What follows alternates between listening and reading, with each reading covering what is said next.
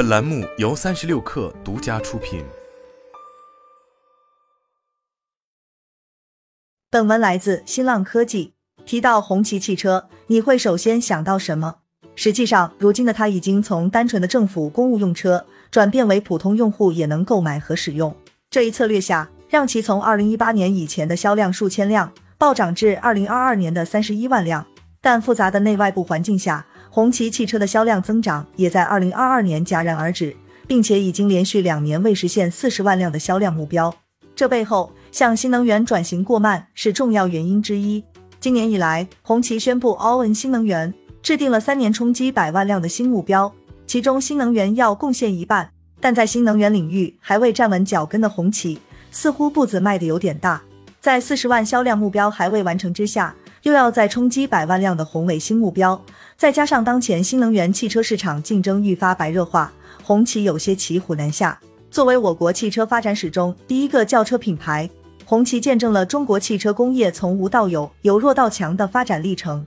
但红旗汽车从一开始就不是面对普通用户，而是作为公务用车。这虽然让红旗汽车树立了高端的品牌形象，但也导致在很长一段时间里销量有限，发展缓慢。直到二零一八年一月，红旗汽车发布全新品牌战略，正式进入转型阶段，用户群体也开始从政府扩大到普通用户。当时，红旗汽车喊出的销量目标是：二零二零年销量要达到十万辆，二零二五年达到三十万辆，二零三五年达到五十万辆。从销量上来看，这个转型无疑实现了成功。二零一八年，红旗全年总销量三点三万辆。相较于二零一七年的四千七百零二辆迅猛增长，二零一九年红旗年销量再攀新高，突破十万辆大关，同比增长百分之两百，比计划整整提前了一年。二零二零年，红旗品牌宣布，二零二零年的累计销量已经突破二十万辆，同比增长百分之一百。形势大好之下，红旗汽车提出了二零二一年销量四十万辆的目标，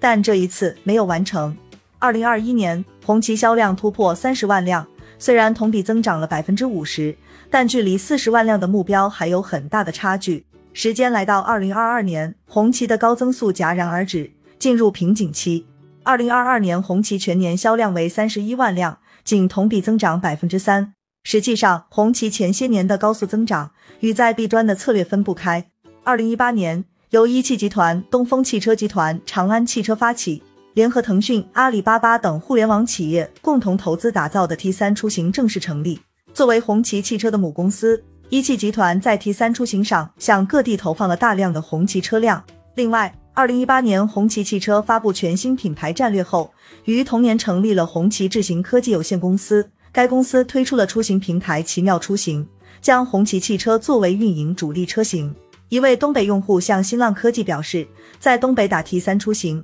打到的大多都是红旗汽车。在 T 三出行和奇妙出行的带动下，红旗汽车能够持续高速增长，也就不足为奇了。另外，为了推动红旗销量增长，一汽集团也在渠道上给予大力支持。但红旗汽车也一度被质疑靠向经销商压货以拉动销量。在中国汽车流通协会二零二一年七月发布的数据中，有三个品牌经销商库存深度超过二个月被点名，而红旗正是其中之一。从二零一八年至今，红旗的转型不可谓不成功，销量翻了数百倍。但面向新能源汽车时代以及销量增长瓶颈，红旗无疑需要再次转型。今年一月，红旗举行了新能源汽车全球战略发布会，发布会上，红旗品牌宣布将 All in 新能源。并推动所有车型的电动化。从二零二二年下半年开始，除特殊用途车型外，红旗品牌已经做到两个全部、一个停止，即技术创新投入全部用于新能源汽车，新增产能全部用于新能源汽车，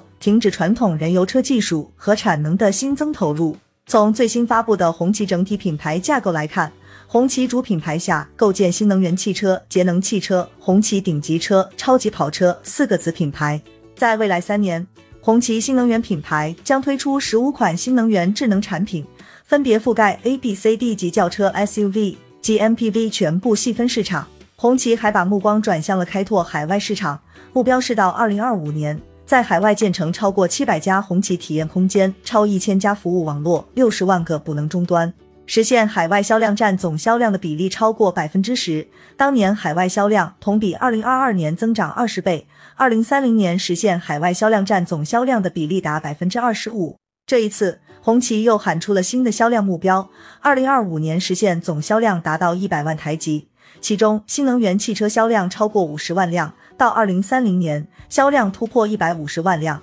其中新能源汽车成为销售主体。相比二零一八年，这次的销量目标又翻了数倍。不过回头看二零一八年，红旗的一些目标至今还未实现。当时红旗称将在二零一九年推出实现 L 三级自动驾驶的量产车型，到二零二零年推出实现 L 四级自动驾驶的量产车型，二零二五年实现 L 五级自动驾驶。目前来看，红旗在自动驾驶上的时间表过于激进了。而在新一轮的销量目标上，除了 B 端市场，红旗向 C 端市场的拓展可能会面临一定的挑战。毕竟，大众对红旗的品牌认知还停留在公务车上，此前的用户群体也以政商客户为主。而如今汽车逐渐走向智能化，年轻用户的接受度会相对更高。以日前刚刚开启预售的红旗 H 六为例，预售价格区间十九点四八至二十四点一八万元。在外观、内饰等方面更加偏向年轻化与运动化，试图满足年轻消费者的购车需求。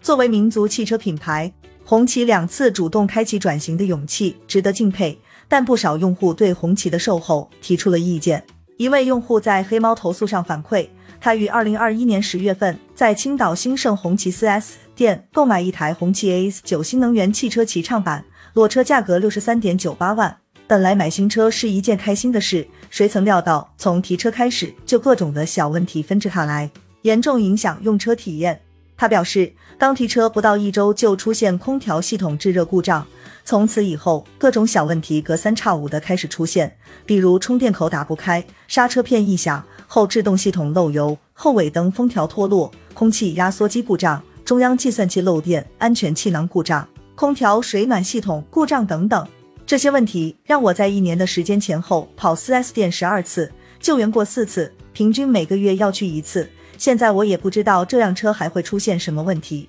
他说，本来以为国产车的高端品牌能像华为手机秒杀苹果一样秒杀特斯拉，让自己觉得在使用过程中既有民族自豪感，又能享受到这个价位汽车该有的舒适性和体验感。但一切仅仅是美好的想象。红旗品牌，我需要一个重新认识。你辜负了像我这样消费者的期望。拥有类似维修经历的用户不在少数。另一位用户则投诉称，他二零二一年十一月在赣州凯迪红旗 4S 店购买了红旗 H 九新车，二个多月出现了六次以上故障。第一次是流媒体黑屏，高速上车突然降速，差点追尾；后来又出现了 App 系统故障，没有网络、没信号，倒车影像和行车记录仪黑屏等等。但出问题后，每次去 4S 店都检测不出问题，都是升级系统。没几天又出现新的问题，就是拖时间，直至拖到三包时间过后，表示无法退换车辆，就是说修不好，不给退，不给换，无良企业。